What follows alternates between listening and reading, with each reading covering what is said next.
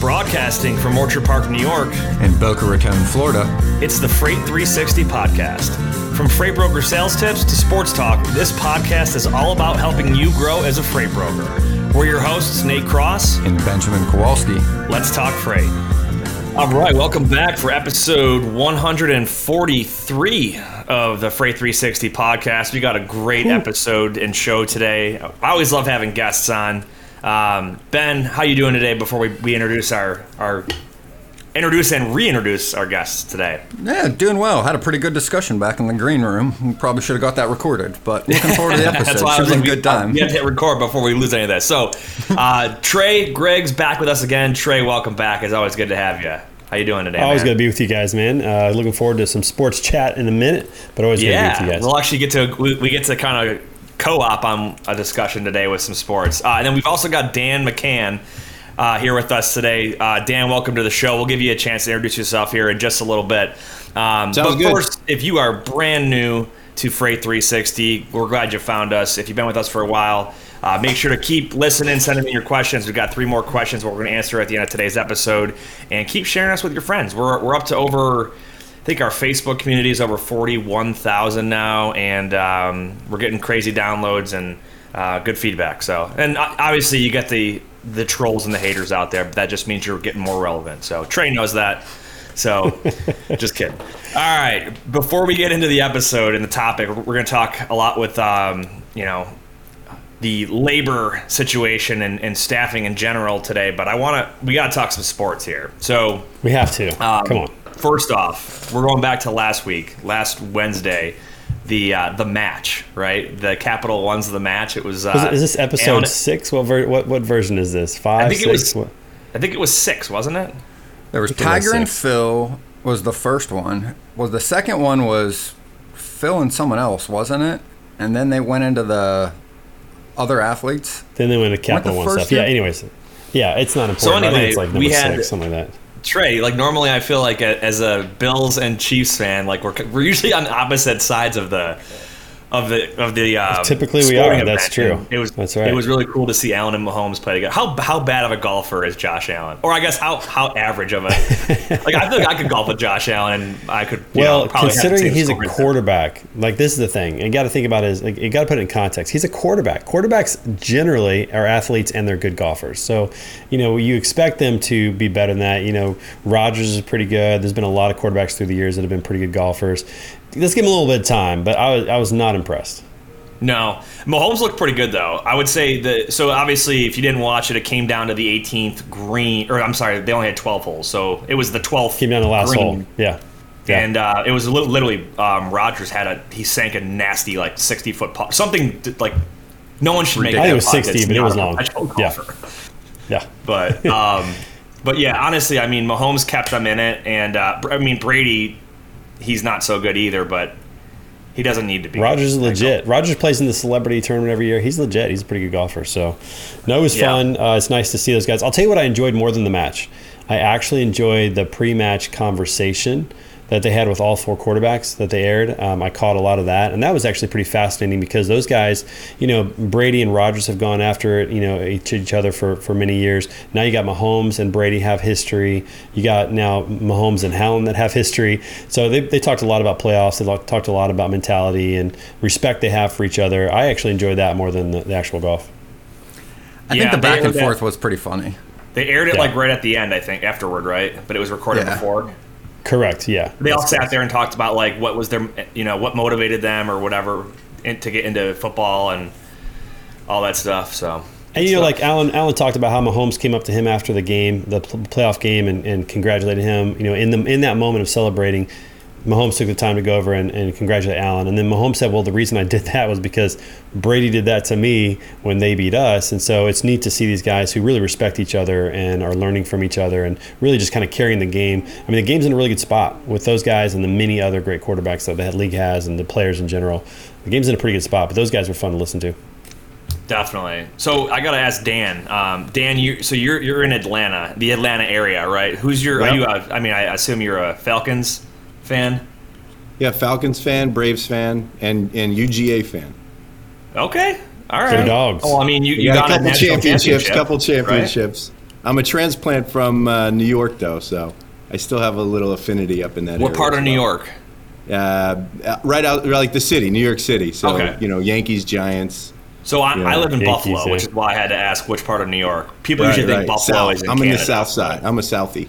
Okay. I was just out there a couple weeks ago, and uh, yeah, it's funny. We're like, I was driving through Long Island. Well, I was in like New York City and Long Island, and you like cross, literally, like you cross a certain part of like, it's either like Queens or something, where all of a sudden like everyone switches from like, uh, like for all the sports, right? Like baseball, um, hockey, and then I don't know how football splits up there, but it's like they, it's like you're literally like neighbors, and you, you're Right. rooting for opposite teams. So crazy. yeah. That's what. That's the Um, that's the curse of having so many teams up in that market. Yeah. Yep. Uh, I, th- I think we talked about this a couple weeks ago, but did you guys see the one guy that got drafted for the Jets, and he had no idea that the Jets played in uh, New Jersey? He thought, he thought he was playing in New York City, and I was like, oh gosh. So Nate, Nate, when you ask me what part of New York, I, I was about to say North Jersey, right? So I, I always tell people I'm from New York now that I live in Atlanta.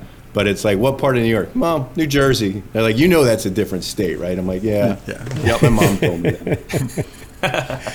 Oh, that's. Let's talk golf a, a little bit further here before we get in. I feel like we're having a good sports chat here. What do you think about the um, the is it the Saudi Arabian League? Is that the the live golf? LIV golf. Yeah, yeah. LIV. LIV golf. Yeah, yeah.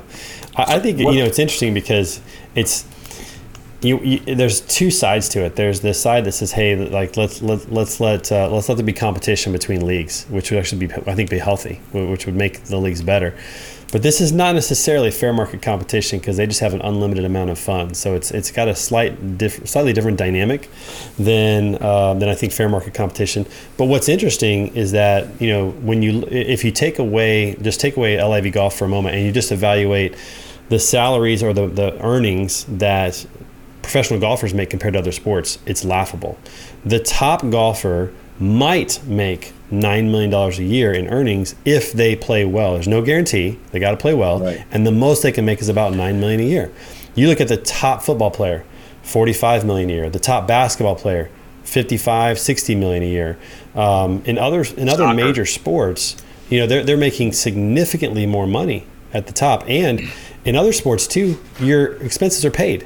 So if you play on a baseball team, for example, and you make you know thirty million dollars in a year, you're also not paying for hotels, you're not paying for travel, you're not paying for food. But in professional golf, you're paying for everything. So if you're a brand new player on the PGA Tour, if you're one of the top 150, 200 players in the world on the PGA Tour, you have no guarantee of income. You have no uh, you have you no help with travel expenses and all the all the things that go into it. They have to pay for everything minus what they get from sponsors, whether it be clubs, balls, shoes, and they get some things and they get endorsement deals for sure.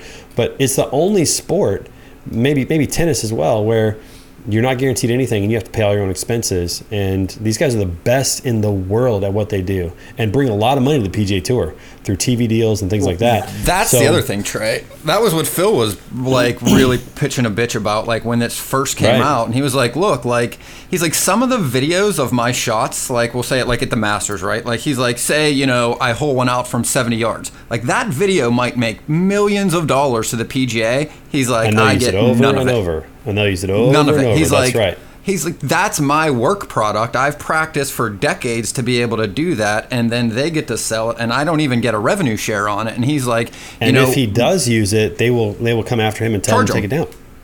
Right. Exactly. So and he's like, you know, you know- that's not fair. I mean, both Yeah, sides of it. I mean, there's a lot to it, but I think when you just look at you know this sport versus other sports, the players definitely feel like, hey, we're the product here.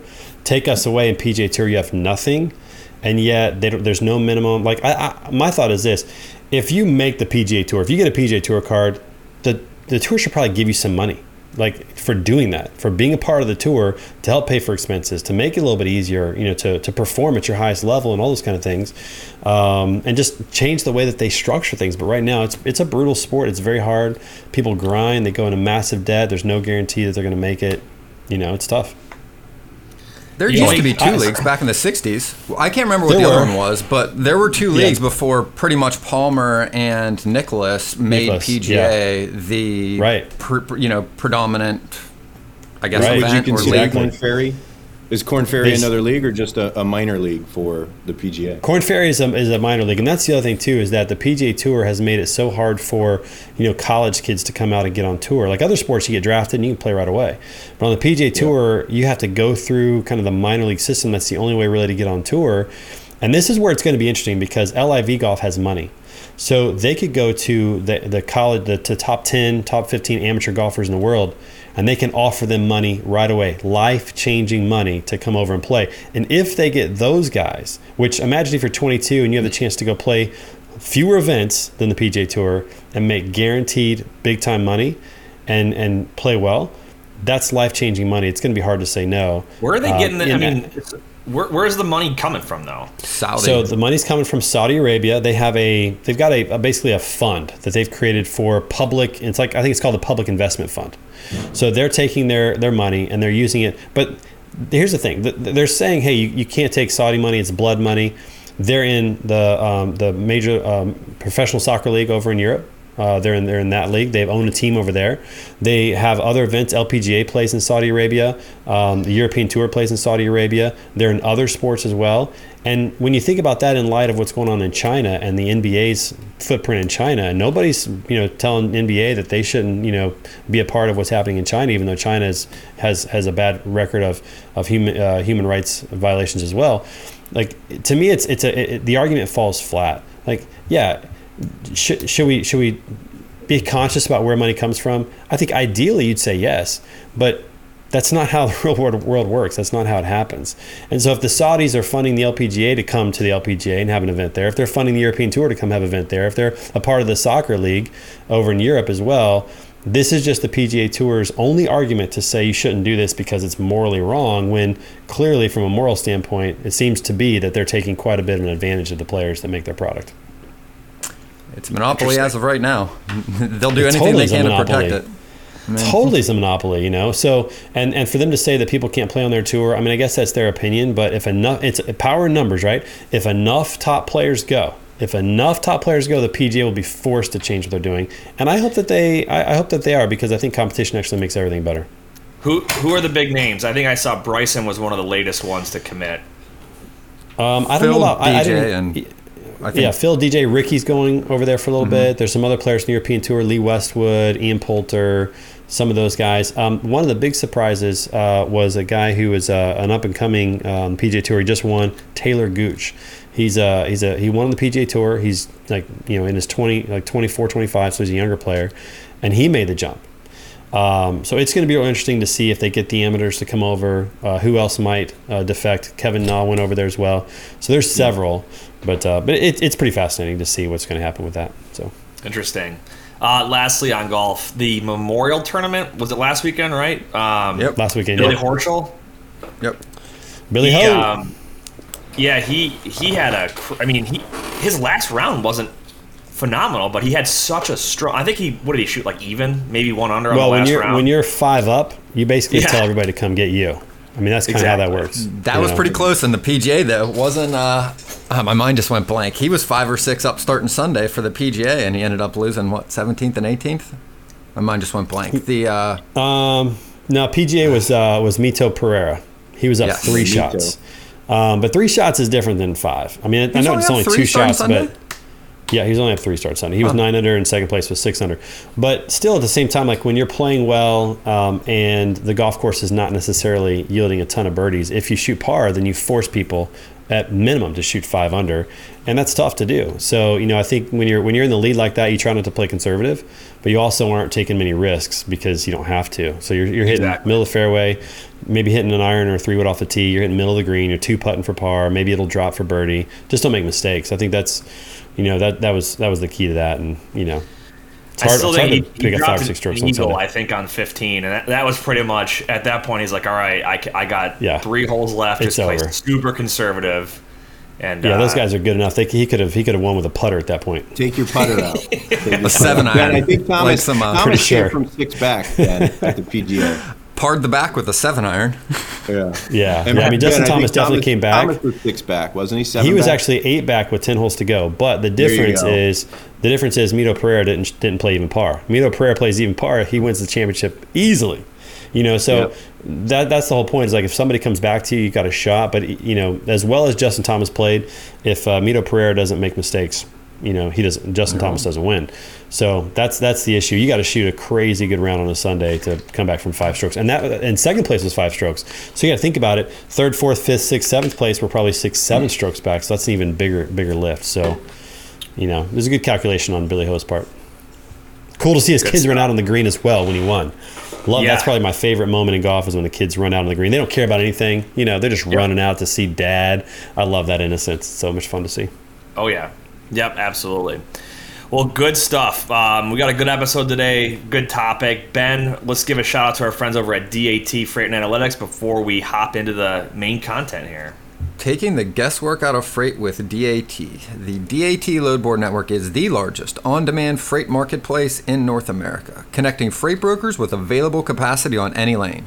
Grow your business with tools that allow you to find new business partners, and you can quickly qualify and onboard new carriers. With industry's leading freight rate data, you can make clear and confident pricing decisions.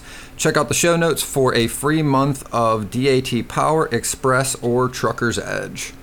Absolutely. All right, so we're going to talk the labor market today in general. And obviously, our, our, our episodes are very all over the place sometimes. But I wanted to introduce uh, Dan McCann here and give you just a quick second to tell us about you know what you do. I know you work. If you guys aren't watching on YouTube, it's apparently it's Hat Day because we're all wearing hats. But Yeah. Dan uh, Dan's got the SimTrain hat on. Dan, tell us a little bit about you and SimTrain and kind of what uh, how you and Trey cross paths. Sure. Trey and I added our hats after we logged in and saw the two of you guys, Nate and Ben. So we said, oh, we better put our hats on too. So uh, happen to have one in the office. So yeah, I, I, I uh, crossed paths with Trey when uh, he was at Lean and uh, leading sales.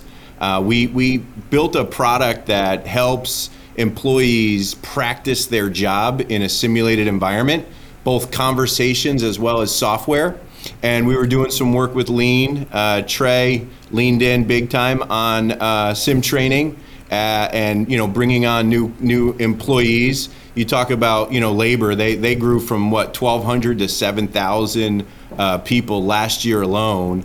Uh, and and um, you know utilizing simulation-based training where people can practice on their own, get instant feedback on their performance, build confidence while they're developing skills is a big part of you know that type of growth and it's also a big number to maintain too nate so uh, has both sides training as well as coaching and and retention of uh, of employees Yeah, definitely. Well, it's good to have you on here. Ben, looks like you're about to hop in and say something. What do you got? No, I, I was just, I, I'm anxious to kind of dig in. Um, I got a chance to go through their website, obviously, in preparation of this. It's a really cool company, and I think it solves like a really valid problem for training people, right? You know, especially in our industry, there's a pretty big cost to mistakes. Um, even minuscule mistakes, right? Like a BOL number wrong, a PO's wrong, right? Like a zip code, a city's wrong. Like you're sending a truck maybe to the wrong side of the country, right? We've all seen this stuff happen. So I mean, I think there's an, a real reluctance in our industry to for on-the-job training for some very valid reasons. And I think this product is a great solution to a problem, and it really allows some people to get some real-life experience. Um, so really anxious to kind of dig in and hear a little bit more about it. Well, and one of the things too that I think about, and this is brokerage specific, but it probably relates to, to other industries. But let's say uh, you know a broker, um, hi, a smaller brokerage, right, hires a new rep, and that person gets assigned to an account after six months or whatever. If they're not properly trained and they, and they don't know how to handle certain situations, because of a mistake they make, it could cost a large customer, right? You could lose a massive customer, and then your business could potentially lose a big chunk of its of its sales or revenue because of one mistake that that person was not properly either trained on or didn't have somebody there to assist them through that. So uh, that's that's kind of what popped out to me. So it's it's a really cool uh, product I think that you guys have. Uh, I want to hop over to Trey now. Trey, get get us caught up. I know we we just went through basically uh, golf 201 right there, but uh, Nice. what's the latest and greatest with you? It's been it's been far too long since we've had you on the show. Well, good to be back as always. Couple of things. First of all, Dan, that hat is fire. Love that. I need to get one of those SimTrain hats. Uh, those are those are nice. Shout out to my boy Ryan Rogers at Silver Fox Text Locate as well for the hat that I'm getting to wear today. Um, so no, it's great to be back on the on the on the show. And, you know, the number one reason that employees, new employees, fail is for poor onboarding and poor training. You know, when they're not brought into a company well with a good process, a solid process, and they don't get trained in their job well, it is just a recipe for disaster. So not only is there that risk of revenue loss or customer loss, but there's also the risk and the cost of employee loss, employee retention. You know, if you spend all that time bringing an employee in and then you don't train them well and don't onboard them well, they don't experience success, then after two, three, four, five, maybe six months, they're gone. You're starting that process all over again. And the cost to replace a full time employee entry level is around 25 to 30 percent of their salary. So if you're paying somebody, you know, 50, 60 thousand dollars, you're looking at you know 15, 20 thousand bucks to replace them. And if you're, it's just a, a cycle that just continues. So having proper training and onboarding is so critical, and that's one thing I love about what Dan's doing at SimTrain. Um, so excited to have him on the on the show today and talk about yeah. that. So as far as that, I just yeah, go ahead, that, it just reminded me of something. This takes me back to my. Uh, I took a course in college, um, and it was it was like I don't know if it was o, OB. Is that an occupational behavior? What something with like it was almost like an HR type course, and it talked about the cost of training and retention, and it was something like, and this is probably like uh, 15 years ago, but the it was like twenty five to thirty thousand dollars was the average realized cost to a company if they hire, train, and then don't retain an employee through six, like a six month period or something like that. It's it's insane, and that's yeah, that's assuming that they don't make a mistake that costs you financially in addition to whatever their their salary and all that was. So Right. Yeah, I big, was, that's a big thing there. To, to, on that same point, I remember when I worked at one of the larger box companies, I was astounded at how that one that was the largest line item expense in the entire company was exactly what we're talking about training and employee turnover. And they were like, this is by far the largest cost to growth is bringing people in that don't make it that we train and invest, you know, an inordinate amount of money in that you just get no return on, right? And I think a lot of companies try to somehow get the growth and avoid that risk. And it's really not possible because it's a human risk, right? The only really way you mitigate it is through training, education, and giving them real life experience so that they can actually learn the job quicker, right? I mean, just sending somebody out there and going, hey, let's see how you do, right, is absolutely a recipe for failure. Yeah, yeah. And people need to see wins early on. You know, they need to yeah, they need to see it, success early on in their role. That's a big so, point, you know, Trey. People want to be successful, right? And if they're struggling and they're looking at people next to them who are doing well at their job and they're asking them, like, what do I need to do? Why am I not doing well? All of a sudden they feel like they don't belong and it's harder to fit in to the culture and become part of the organization because they're struggling longer than maybe the company doesn't think they're struggling longer than they should be, but they do, and their mindset starts to wander, and then they start to wander off, and and then attrition becomes the only alternative for them. Oh, and I think that happens yeah. also to a lot of people way more frequently than you'd think. I mean, Nate, we ran into this with our class that we taught Tuesday. A few people that have been, you know, in brokerage now for a year hitting a lull where they just to that same point, like don't necessarily I don't want to say it's not motivation, but it's demoralization and it's related to like expectations. They expect to get farther faster and when they don't, they get demoralized and frustrated. And the only way you help with that is through training, right? Coaching, practice. I'll tell you one yep. thing that I've run into quite a bit over the years with, you know, the the agent side of freight brokering is I'll come across folks that it's their first time being an, a 1099 independent contractor as, a, as an agent for a brokerage, and they previously worked as a W 2 employee for a small company. And they they're trained and experienced in freight, but they were trained bad habits, and that to me is almost worse than not being trained. Like we had people, I've come across people that they thought, you know, let's say um, a, a you get a truck order not used from a customer or detention, right? The customer is going to pay you something in addition to what they were going to. And then they take that and they either pay less to the carrier or they don't pay the carrier at all. And they're just like, they're basically just taking money and mm-hmm. it's becoming a, a, profit center for them. And I'm like, that's a terrible business practice to like if if your customer is going to pay a truck order not used for two hundred dollars because they ended up canceling the truck that you got them, that should go to the truck. That's not, you don't get to keep that. That's just part of you doing. But you know, there's there's companies that they instill and train bad habits and business practices into their employees, and then they wonder why their culture of their business or their reputation is you know subpar. So I think that's there's a something to be said about that as well.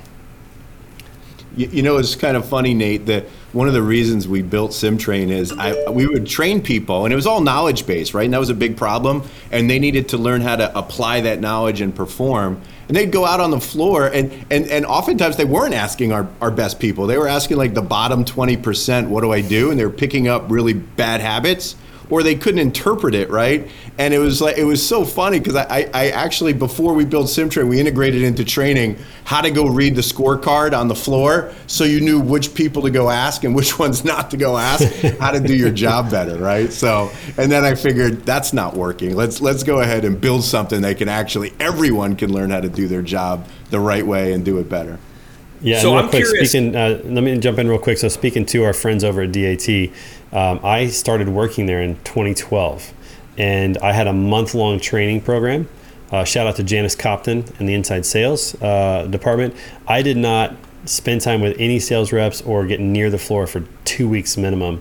I went through a, a, very rigorous training process.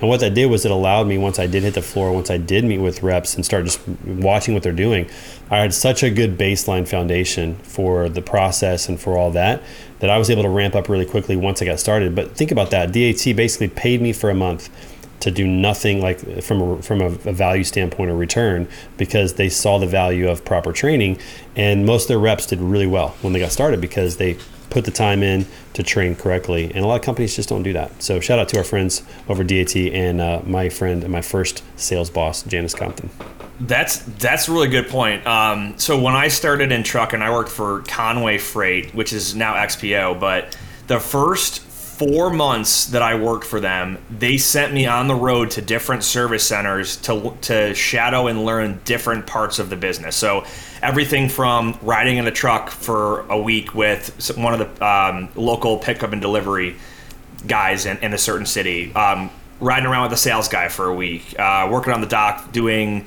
um, overnight, you know, cross docking, doing morning dispatch, doing daytime dispatch, do, you know, literally everything, doing office administration. And they, you know, they had to pay to send me across the entire Northeast region and, you know, hotel, food, everything. And like you said, Trey, no value return. Like they're not making any more money from me at this point. I'm literally just an expense to them. But four months, so a third of a year before I'm even then they, they, they see where where am I strong, you know, where can I best be utilized um, in their organization. And then they placed me in a specific service center that had a specific need that I would be um, good at working on. And um, it goes to show that companies like that that will invest time into their into their folks, you know, they I, I, I believe that I gave them a better return on their investment than other companies where they just they plug and play and they hope hope you work out. So I think um, there's a lot to be said about that. And people, business owners, have this expectation of, oh, I'm going to add a sales rep and boom, they're going to make me money right away. And it's not necessarily the case. I think that's, that's really good case. takeaway, right? For all of our listeners out there, right? Like the reason the larger companies do this isn't just because like randomly one day they said like let's try to spend more money before we put them to work, right? Like it's because over the periods of decades they realized that when they did a little bit more of it in test pilots, those people performed on average better than the rest. So then they rolled it out to more and over and over and over and over and proved, right? And you see this, like you just pointed out, Nate, so often with some of the smaller companies, and not even just in our industry, in other industries, right? That just have this expectation that this guy has sales experience. And even it's in a different industry. Well, I'm sure that'll transfer over. Within a week or two, he'll be printing money for us. And the reality is, is even when you know how to do this job and you move to another company, there's a learning curve, and you still need to have this time before you get up to speed. And I think like the the more in line our expectations are with reality, the way more likely we are to succeed, and also what Dan pointed out, the way less likely we are to frustrate the people we're bringing on. Right? We're bringing them on because all those things like same same with me. Like I didn't I didn't always have a great experience with some of my first sales jobs, but I fondly remember the training and the culture and the environment when you see that people care about your well-being. They care about your development and it genuinely makes you want to work harder with them and for them on this goal, right? Like that's how you build a culture. It's not just, hey, we'll see if this develops over time by throwing people at phones and seeing who succeeds and who fails, right? It's genuinely caring enough that you're going to put that forward first. Yeah, success is the product of proper expectations. Uh, it's critical to remember that. So let's talk about SimTrain. I love to talk about this. I'm uh, excited about what Dan's doing at SimTrain with yeah. the team because not only is training important, but especially if you're scaling, if you're adding a lot of people, it is hard to train each person really, really well with one or two trainers because there's just not enough time there's not enough bandwidth there's not you know there's just not enough time to do that and you you run into a lot of human error uh, in training you know bad bad practices but if you can standardize it into a structure like what simtrain has it allows you to scale and continue with a high level of quality training and that's that's really critical so let's talk about simtrain Yes. So uh, Trey, you know, I mentioned, you know, my new hires coming in and learning from the best folks on my floor, and also tapping the shoulder of my worst folks.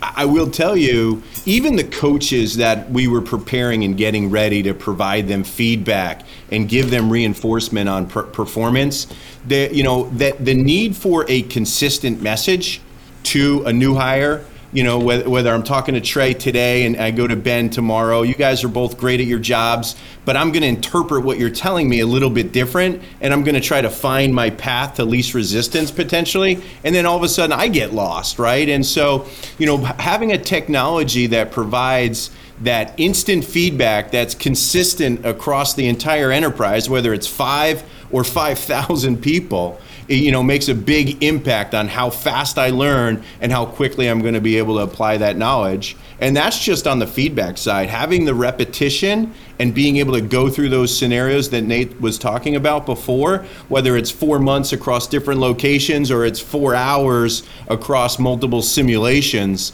uh, having that repetition, being able to go through it, I need to build my confidence and my skills and um, it's one of the reasons we, we put the product together in the first place so folks could uh, you know get that value. And, and love me, it. I mean doing it in the transportation uh, space has been a big uh, inspiration for us. We love working with these companies, uh, you know, and the amount of time, effort, and energy they put into getting people successfully onboarded and wanting to be successful. It's it's our it's our number one channel for for this entire year. So let, let me ask you this too. So you know, whenever there's a a product or a service that is new to somebody, I always like to ask the question like, where does the information or the data or the I guess where where does the information that you guys have that you're putting into the training, where does it come from, right? How do we know it's good? You know, it's gonna it's gonna lead you towards success, and it's not bad bad data or bad habits that we're that we're training folks on. Where does that come from?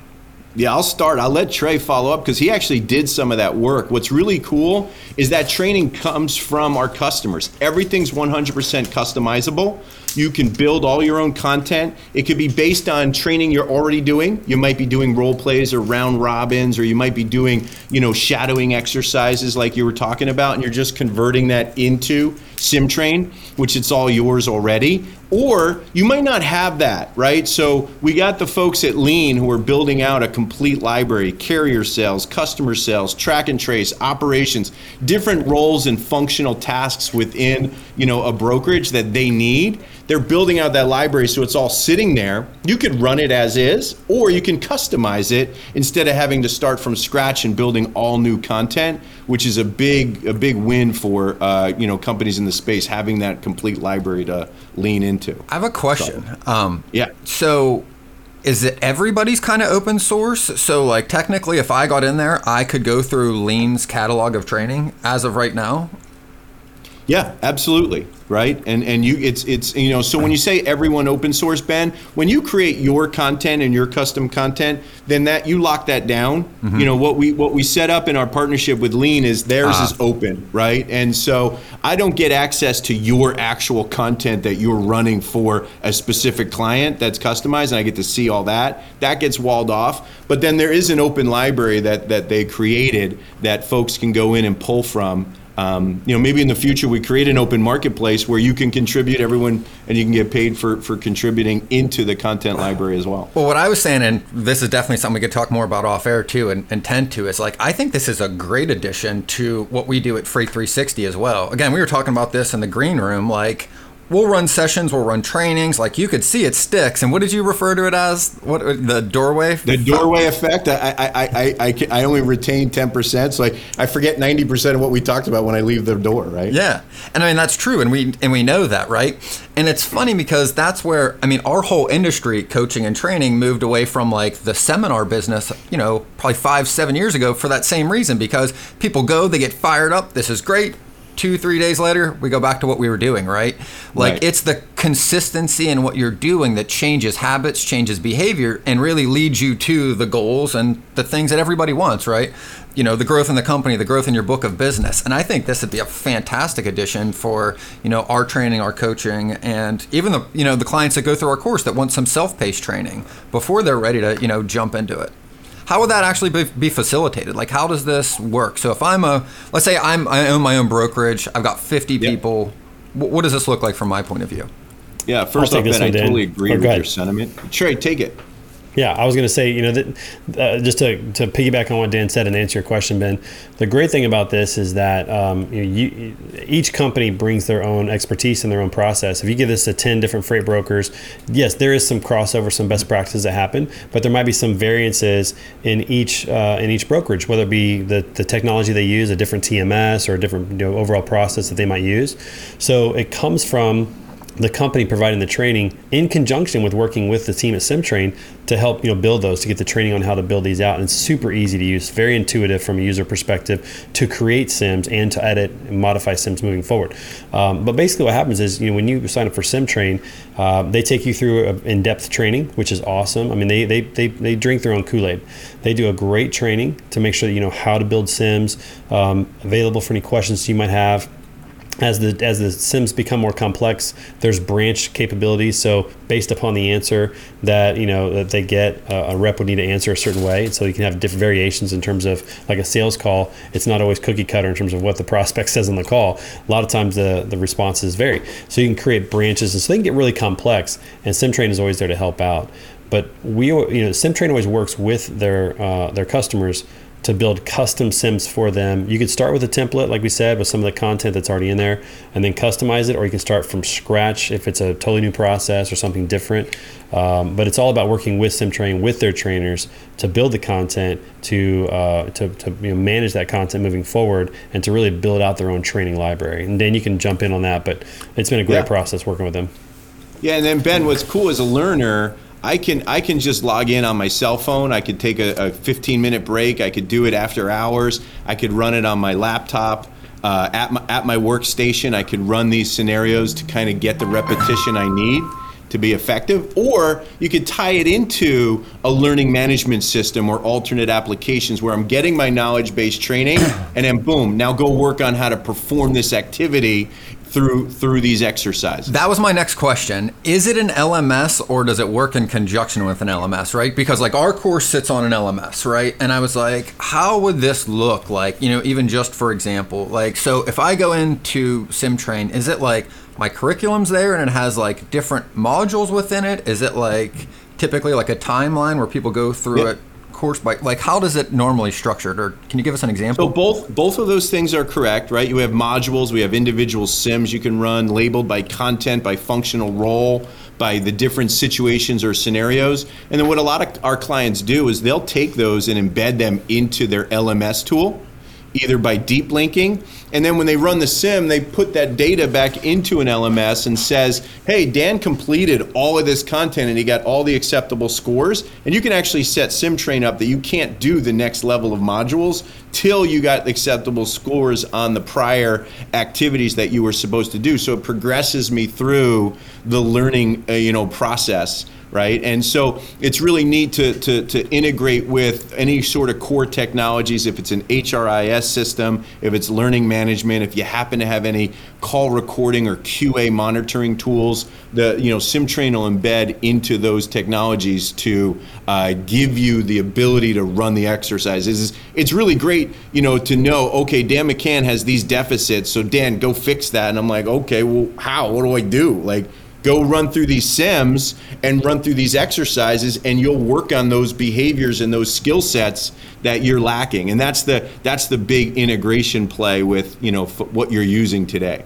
That's the biggest gap I think in coaching and training, honestly, is the knowledge to application, right? Because it's the one thing a coach and a trainer can't facilitate unless they're literally sitting next to that person throughout the week, right? And no, like to your point earlier, trainers even in big companies, like, I mean, we had a trainer when I was at the larger company. I think there was 85 people in our office. The hiring classes were 25 people. It was one person. I mean, even with a dedicated full-time trainer, and that's not a big office, by the way. Like that's a right. pretty small satellite office, and they were absolutely stretched thin. They can't sit there and shadow and role play calls every hour of every day. Like there yep. really hasn't been somewhere where you can send somebody like when you said deficit i'm like that is just a perfect example of hey this is what we need to work on here's the sims run these let's see how this helps uh, Trey, what were let you? me give you an example. Yeah, I was going to say, let me give you a, uh, an actual example of that. So, you know, at Lean, we have an, a carrier sales department that brings on a lot of people each month to uh, take on carrier sales roles. And carrier sales is pretty straightforward in terms of what you're asking somebody to do, whether it be you know to obviously to sell uh, you know load to a truck or to work on um, you know, building your capacity network. And so we uh, had one guy who was really leading all the training, and he was trying to do one-on-one role playing with all of the the, mm-hmm. you know, the mm-hmm. employees, and it was very difficult. I mean, the guy was just like, just you know, there's just no time. He's just going crazy. We got the sim set up for him so that he could then have, put all of his team through those, where they're doing the simulations, the role playing with SimTrain, and no longer with him. And now the 50 people in his class are able to get really good training and really good feedback, and then you know he can then take a look at their scores and where their deficiencies are and focus just on the deficiencies to bring them up. And so his time is much more targeted, it's much more focused, much more efficient, and he's much happier because he's not trying to fit in 50 one on one calls with new people every month. And so it just creates a ton of efficiency. It creates a streamlined training process um, and just allows one person to do way more than they could ever do on their own. Because uh, the training, as you can imagine, just wasn't as good before. You just can't get it all in. It's funny. And it's like, that is my bottleneck, right? Like that's what Nate and I run into as coaches. Like it's that like I have clients and I try to as much as I can jump on, you know, dialing sessions with them, do it with them so that they can get an example of it. But again, like I'm always constrained by the hours in the day. There's only so much you can do. And at a certain Correct. point I end up with more clients and I have hours in the day and you just can't do as much as you would like. I see that a yeah. lot with so like you, let's say you've got a, a, a broker or an agent that they're kind of stretched thin, right? And they're like, it's time for me to hire somebody. And then what they don't always think about is, well, if I'm going to hire somebody to make them effective, I have to spend a lot of time training them and getting them up to speed, which takes away from me being able to be productive, you know, productive with my book of business. And oftentimes I've seen people that they've tried to, they've gone through like three people and the people don't work out and they're like, man, I just got three bad eggs. And I'm like, or did you not properly train them and they, they didn't work out because they didn't you know what I mean? Like you, you were more concerned about hitting your number than getting someone up to speed. Yeah, there, there's uh, a common denominator in that equation uh, yeah. for, for, that person. And you know what else is funny, right? Like the analogy I always kind of use when people are at that point in our industry is that like they're underwater, right? They can't keep up with the workload they have, right? But they don't realize when they bring on the person to help them get their head above water, at first that person's going to sit on their shoulders and push them below water. Push and they're like, deeper, you've got to yeah. tread twice as hard for the next two to three weeks for this person to have any chance or shot. And guess what 100%. that means? That means if you're running 100 loads or 50 loads a week, you're going to be doing 20% less. 25% less, maybe 40% right. less, and realize that's a real cost. And people try to avoid it. And to Nate's point, where does that show up? It shows up because they're not willing to give up to pay the bill, right? To pay that cost and time. And where that comes up is, like you pointed out, the common denominator. Everybody they try to train but don't give the time to ends up never having the tools to succeed and didn't have a shot right. in the first place.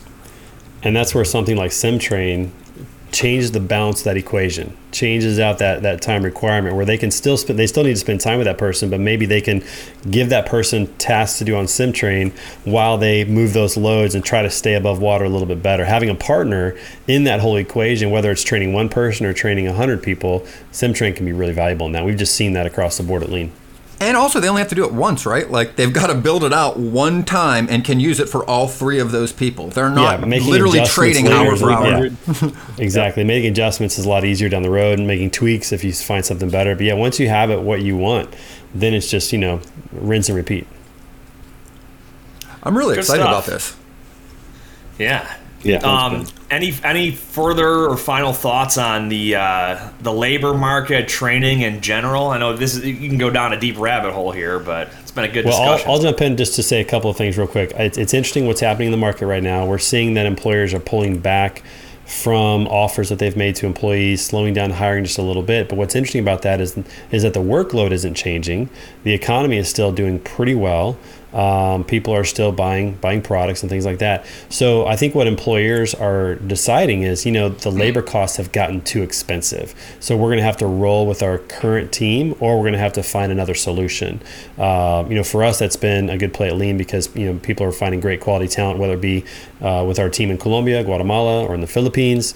Uh, they're finding good talent to kind of fill some of those roles, and it's a self correction. We talked about this in the green room before. It's a self correction because you know as inflation goes and as, as salaries go up, at some point there's a breaking point where it's just not really sustainable. You're not getting quality talent. People are only lasting four, five, six months, and they're not really panning out.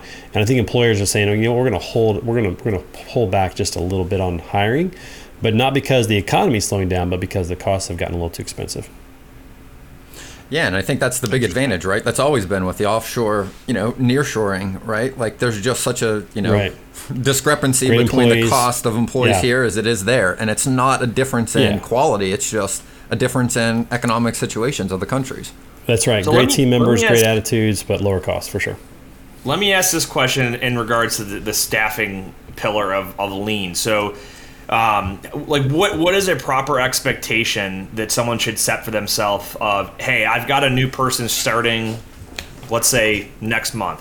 How long should somebody expect before that person is fully integrated, on average, into their company and pro their pro- company's processes before they're effect, an effective team member and their I guess their training or onboarding period is you know is fully completed. Are we, are we talking Well, months, weeks? What is that com- on average Yeah, it like? completely depends on the role because some roles require more training than others. If you're looking for a BDR, for example, that that's I I tell people three to six months before you start to see a real good return because that's a harder role. If it's a track and trace position, that's a little bit easier role. So it might be you know two two to four weeks before you're really starting to see them just like doing really really well and getting up to speed with what, what it is. So but but it shouldn't be any different than what's normal. So if they hire somebody in the states for track and trace, what how long does it take them to become you know up and running and, and, and productive on the team? That shouldn't be any different just because they're in Colombia or Guatemala. So I, I would look at you know what you're typically used to. Obviously, working with Lean, you have a partner who does some the training that helps you out eh, tremendously. So there is an accelerant in that regard, but it shouldn't be any longer than what you're used to expecting. If it takes somebody a month to get used to track and trace, expect a month, maybe two weeks, and uh, be pleasantly surprised when it's faster. Yeah, I was gonna say you make a good point between your basically your sales reps and your ops people. So I was thinking more operations, and because that's what the the first hire for a lot of these successful brokers is is they want someone to do like track and trace and data entry, things like that that are taking away from them increasing their sales, right? And I, I usually tell somebody you're going to spend a month, right? You're gonna you're gonna spend a month of them, you know, they're they're shadowing you. You're having to show them what you're doing and why you're doing it, and oh, if this ha- like there's different scenarios that they're gonna have to run into, which it sounds like SimTrain kind of can expedite that process for you, Absolutely, give, give you more time. But um, but it, yeah, eventually, you know, I always say about a month for an ops person, but sales, yeah, I think I until I usually say if it hasn't been like you said three to six months, I usually would say like four to six. Um, if you haven't given it that long, you don't know if they're effective or not yet. Because there's people that they're like week three, they're like they're not doing anything, and I'm like, it's sales. Like a lot, a lot of this, your, your sales cycle is very very long in a lot of uh, a lot of the things in, in transportation Right. because you don't just pick up the phone and try to close somebody on the first call, right? You've got to build rapport, build relationships. They have to they have to figure out the best If way to present their offering and service and find their voice on the phone, uh, and you know just start just start fishing. You know, If you take proper training, proper development, pipeline development, uh, learning from mistakes on the phone, you know, three months minimum for somebody in sales to even see like how they're going to perform and you know what their deficiencies are and where to improve. You know, a typical ramp up period for almost any company, any product is somewhere between on average three to six months. If it's a longer sales cycle, it might be six months to a year before you really know if this person has it. If it's a shorter sales cycle or a, a, a lower cost product, it might be two to four months, but I think three to six is that sweet spot. There's just there's just things you can't sidestep in sales. You know, Ag- Agree. I would say the only caveat I would say is I look at it less from time frame and I look at more of reps, right? Like the one upside of our industry, it could take you six months if you're making 30 calls a day. You're making 80 calls a day, it's going to take you significantly less, up. right? That's Like, correct. and to your point, I mean, if you're in some of, like we were talking earlier, if you're in, you know, SaaS services, some of the sales cycles are a year, right? You're not going to get as many reps as you can in this industry and that one necessarily if you've got larger deals, longer sales cycles. But it's always a function of practice, right? How many times have you swung the bat? How many times have you swung the golf club? How many threes have you sat there and shot in your backyard, right? Like, how much work have you put in? Right. And I think a better indicator than just calls is like actual conversations. Like how many conversations are you actually having? Because you can make 80 calls, but if you only talk to two Yes. people, that's nothing. If you make 30 dials. and you talk to six, right, then you actually get more out of that. So I look at, you know, how many conversations have you had? Yep. And then you look at some of the metrics like, okay, are you scheduling whatever the next step is? Like, are you, are you able to get that, that done? If you can, then that's, that's pretty helpful.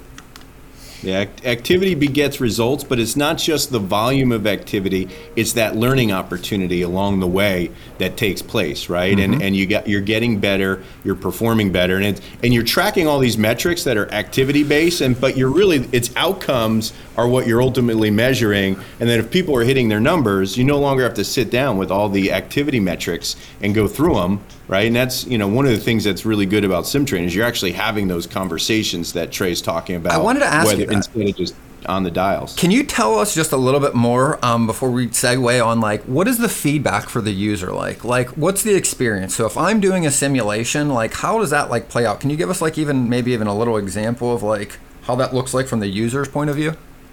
Yeah, I'll give you two examples. I'll, I'll log into SimTrain. I'll pick a track and trace, and, and I'll in SimTrain I'll go into my TMS solution. Mm-hmm. I'll, ide- I'll identify the load, you know, based on you know whatever the criteria is that I'm using to identify the load. I'll actually make the phone call to the carrier mm-hmm. and and have that conversation with the carrier, which is all simulated, right? It's not. It's a simulated conversation. How does that and work? Update. How does that work? Like the simulated conversation, am I speaking with like a robot? Am I speaking with like a recording? Like how does that Yeah, what, what's cool is you can speak to a human voice, right? It's a mm-hmm. robotic response that has a human voice overlay. Mm-hmm. You can do the text to speech voices. They're okay, they're pretty good, but it's way better when you're talking to a human. So it's it's a robotic response, right? It's it's a simulated response, but you can overlay the human voice on that so you're actually talking to a human inside of SimTrain Yeah, and, responding and, and updating the building the- software. Go Trey. And when you're building the Sims, uh, you can record your own voice. So, like if I'm the sales manager, I can build these Sims, and then I can actually be the response. So it's not just a like just a, a digital voice. It can actually be my voice giving responses. Yep. So, for example, like you could, let's say you wanted one of your Sims to be, um, you know, someone's going to book a truck and the person on the other line, the, the dispatcher, the carrier, is kind of uh, red flags for double brokering potential, right? You could record simulations where, you know, they're they're getting real shady about their responses to your questions about what's, you know, you know, what's the MC on the side of the truck or you know what's the truck and trailer number? And so you can you can pre-build all those yourself customized to whatever content you want your folks to be exposed to and trained on and different iterations of it. You can have it softer and then have them be shadier as you do similar scenarios that are like and and be able to work through those different strategies and questions and how to do, how to do the right discovery to make sure. Yeah, Dan, the, even though they messed with us, that was your fault because you didn't ask the right sorts of questions. You didn't navigate that dialogue the right way. Absolutely, Nate. yeah and, and uh, the other application like the sales side of it too even you can you could probably throw like the top 20 or 30 objections in there right of that, that 100%. brokers get all day Yeah. long when they're calling on customers and give them reps on that that's pretty good I'm excited to get, get in here and get my hands dirty and to start going through some of this. Cool. We'll, we'll get it. We'll get you set up, Ben. Well, good stuff. Uh, well, hey, we're gonna we're gonna transition into our Q and A before we wrap it up here. Um, so we've got three. Usually, I would give a shout out to Lean, but I think we Trey, you, you gave a pretty good uh, spiel today, and Well, you can always Um, give a shout out to Lean. They're never gonna never gonna throw shade at that. well, it's been obviously the, the biggest the biggest thing here has been like the labor shortage recently, and, and folks want to know how to hire. And I've referred a lot of people over to Lean over the years, and uh, we, I mean, Ben and I use them ourselves. We use Lean for you know we we've got the the marketing side, the tech side, and uh, obviously staffing's huge. So Yeah, we uh, just had an event up in. Chicago we took uh, we took several uh, you know employees or not employees, excuse me, customers to the Cubs Cardinals game at Wrigley, and the the overwhelming sentiment, of course, from small brokerages to larger companies is we couldn't be where we are today without working with Lean. So it's a testament to uh, the employees and to the structure uh, that Lean has. It just makes it so much easier to. Uh, what we try to say is we take the headaches out of hiring and growing your team. That's really what they do. Yeah. It just makes it really really simple. Awesome. All right. First question today from these are all from our listeners, and these all came through um, the contact form on our website. So we appreciate everyone sending your questions in. Um, first one was, uh, how can I find a broker to be an agent for if I have no experience? Uh, and so I, I personally get this. I run into this a lot, especially working in the agent-based world uh, with Pierce Worldwide. Is you get you know a lot of the bigger agent based companies they're going to want someone that's already experienced as a broker. They already have a, a, a, customer book of business of all their shippers and whatnot. And they're like well you know if i don't have a book of business how do i go you know how do i go get hired and or how do i go be an agent for somebody? And um, they, my answer to this is you're not going to you're not going to be able to go to a big agent based company without experience, without customers, and expect to just be- become an agent for them because they don't have training involved there. They want folks that are experienced. So that doesn't mean that you can't go network with a smaller broker or someone that you know and become their first agent. Or there's you know there's some brokerages out there that. Um, they might do like a hey we'll hire you and we'll put you on straight commission and put you through training and then if you make it you'll be an agent for us uh, but I, what I really like is if you find a successful broker or brokerage that doesn't have any agents and you want to go be their first one, there's nothing wrong with presenting that to them. Ben, do you have anything you want to add there? I think they've got to, they've got to get experience somehow, um, and they got to find someone that's going to take take a risk with them. And I, I, would say that we definitely, I mean, even just in our connections, I can name a handful of brokerages that are W 2 that are looking to launch their agent program. And I know they're actively looking for ways to connect with people that are similar to this. And I know for a fact that a lot of them also have taken flyers on their first agent. Like you'd said, hey, you know what? This guy seems hungry, seems like he's going to put the effort in. I'm willing to take a flyer on this guy. He sold me. And that's your first sale, right? The first sale you're going to make is going to be to the company owner on bringing you on an agent. Tell them why. Have that plotted out. I think the other way is, and you've talked about this quite a bit, is start calling. Start trying to get customers. Go through Google and just start calling and start trying to build rapport with prospects. If you've got some prospects that are willing to work with you, you now have a much better hand to play when you call that brokerage and say, look, I don't have my license. I'm not working under anybody license, but I've been calling for the past three months and I've got three companies that really said they'd be willing to work with me. If I bring this business, would you give me a shot? Now you've got two viable options, I think, ways for people without experience to try to work their way into an agency model. And then I think you have to set the expectation too. Um, you know that you want to go to a company that is going to show you the ropes and, and educate you. You know, you have to learn the, the, the freight brokerage industry, right? You can't just go set up as a 1099 sales rep or a sales agent for a brokerage and have no knowledge, right? So there's expectation management of you're going to put the hustle in and they're going to give you mentorship and training along the way to kind of bring those two together of your effort and then, you know, their education and training and knowledge. So um, it's all it's traditional net, traditional networking, right? If, if a big mm-hmm. company is going to tell you no because they're very you know cookie cutter on what they're looking for, you got to go the traditional networking route and sell yourself to somebody. Um, and I, have had people that I've blatantly told, like, no, you're, you're not a good fit for us. We don't have the training for you to, to get you up to speed. And they'll give me a million reasons why. Take a shot on me. And I'm like, I really appreciate your, you know, your, uh, your attempt here, but it's it's honestly, and I'll just I'll try to refer them like, hey, there's this company that I'm aware of that does have mm-hmm. training for for newer uh, or for agents that are not experienced, and they'll put you basically through an interview process and see if you uh, you know make the cut. But um, all right, so that's that question. Next one is what is the best industry to prospect for new shippers? I don't know that there.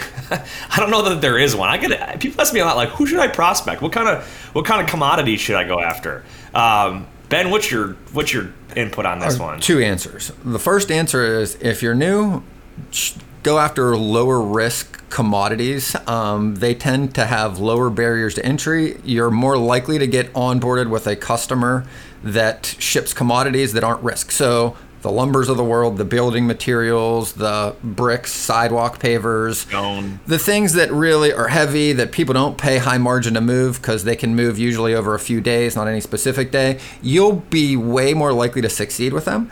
I think if you're in the industry, you've got some customers and you're looking for who to prospect now, I'm always looking for the, the ones that have the supply chain issues. And there are no shortage of news articles right now of companies that are having supply chain issues.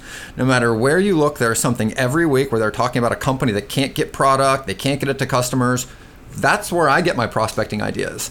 I don't watch the news to, to be caught up on every horrible thing that's going on in the world. I watch the news because I want to hear about the things that are going wrong in our industry. And anecdotally, those are the best things to talk about on prospecting calls anyway. That's your ammunition when you pick up the phone to call. Hey, I heard, you know, there's a baby food shortage because your plant's been shut down for the past three months. Hey, are you guys needing any more capacity out of your existing plants? You know, it's been a real issue. I know your customers love your product. That's a whole prospecting call right there, just from watching the news. That's what I personally go after, and that's how I find what I'm going to go prospect. I would add into, um, you know, look at what you've been successful in. If you've been brokering for a while, so if you're really good in a certain niche, continue to to prospect around that, right? So if you're good with um, oversized, overdimensional, heavy haul type stuff, and you're really savvy with permits and at, uh, when are escort vehicles needed and stuff like that, stay in that realm. You can expand out to different um, geographical markets or maybe different commodities inside of that. But you're if you're really good at that one thing, stick to it. You're better off going deep Um, than going wide. Absolutely. If you've yeah. got something that works, go farther into it. You're better being an expert in one thing than a jack of all trades and a master of nothing. Doing a little bit of this and a little bit of this and a little bit of that. Don't be afraid right, to last ask for question. referrals. Ask for the Oh referrals. yeah, Oh, 100%. Absolutely. Referrals are like that's that's the gold right And the number one reason why people don't get them is simple. They don't ask. They don't ask. And when they Right. poll people, would you be willing to give referrals to the guys that you like working with? A hundred percent. Have you? No. Why not? Because they've never asked. And people feel like Yep. they're imposing, and they don't realize that, like, if you're providing good service, they want to refer you to people that they know. Definitely. All right, last question here before we wrap up is um, which sales script do you recommend? Um, I'm actually I, I want to answer this, and then I'm gonna I want to ask Dan his thoughts on this. So Ben, we've talked scripts so much, and I am not a fan of of using a script. And I know there's like Jordan Belfort or whatever the the Wolf of Wall Street, right? I read his book, and he's all about sales scripts. I'm not. I think in brokerage. Um, I think the personality and the way that you present just as as yourself and, and as an individual is going to sell way more than the words that you're saying. But I'm also a fan of if you're newer, having bullet points that you can reference of questions that you're going to want to ask, things that you're going to want to discuss and talk about, and maybe just you know. Um, if a certain objection comes up, you know, bullet points on what you can hit on or how you can respond. But the the the traditional like, hi, I'm Nate and I'm a freight broker with ABC Logistics, and we have trucks in your area. Do you have a need for truck? Like, I'm not a fan of those kind of scripts, and I think that um, Nobody is. listening in on people's calls and learning however the different people's how they talk and present to uh, a prospect. I think that's beneficial because then you can kind of learn you pick pr- things away like oh i like how he did this and how she said that. I don't like what they did and you kind of make your own. Um, and so dan i'm curious just in general with sales Yeah.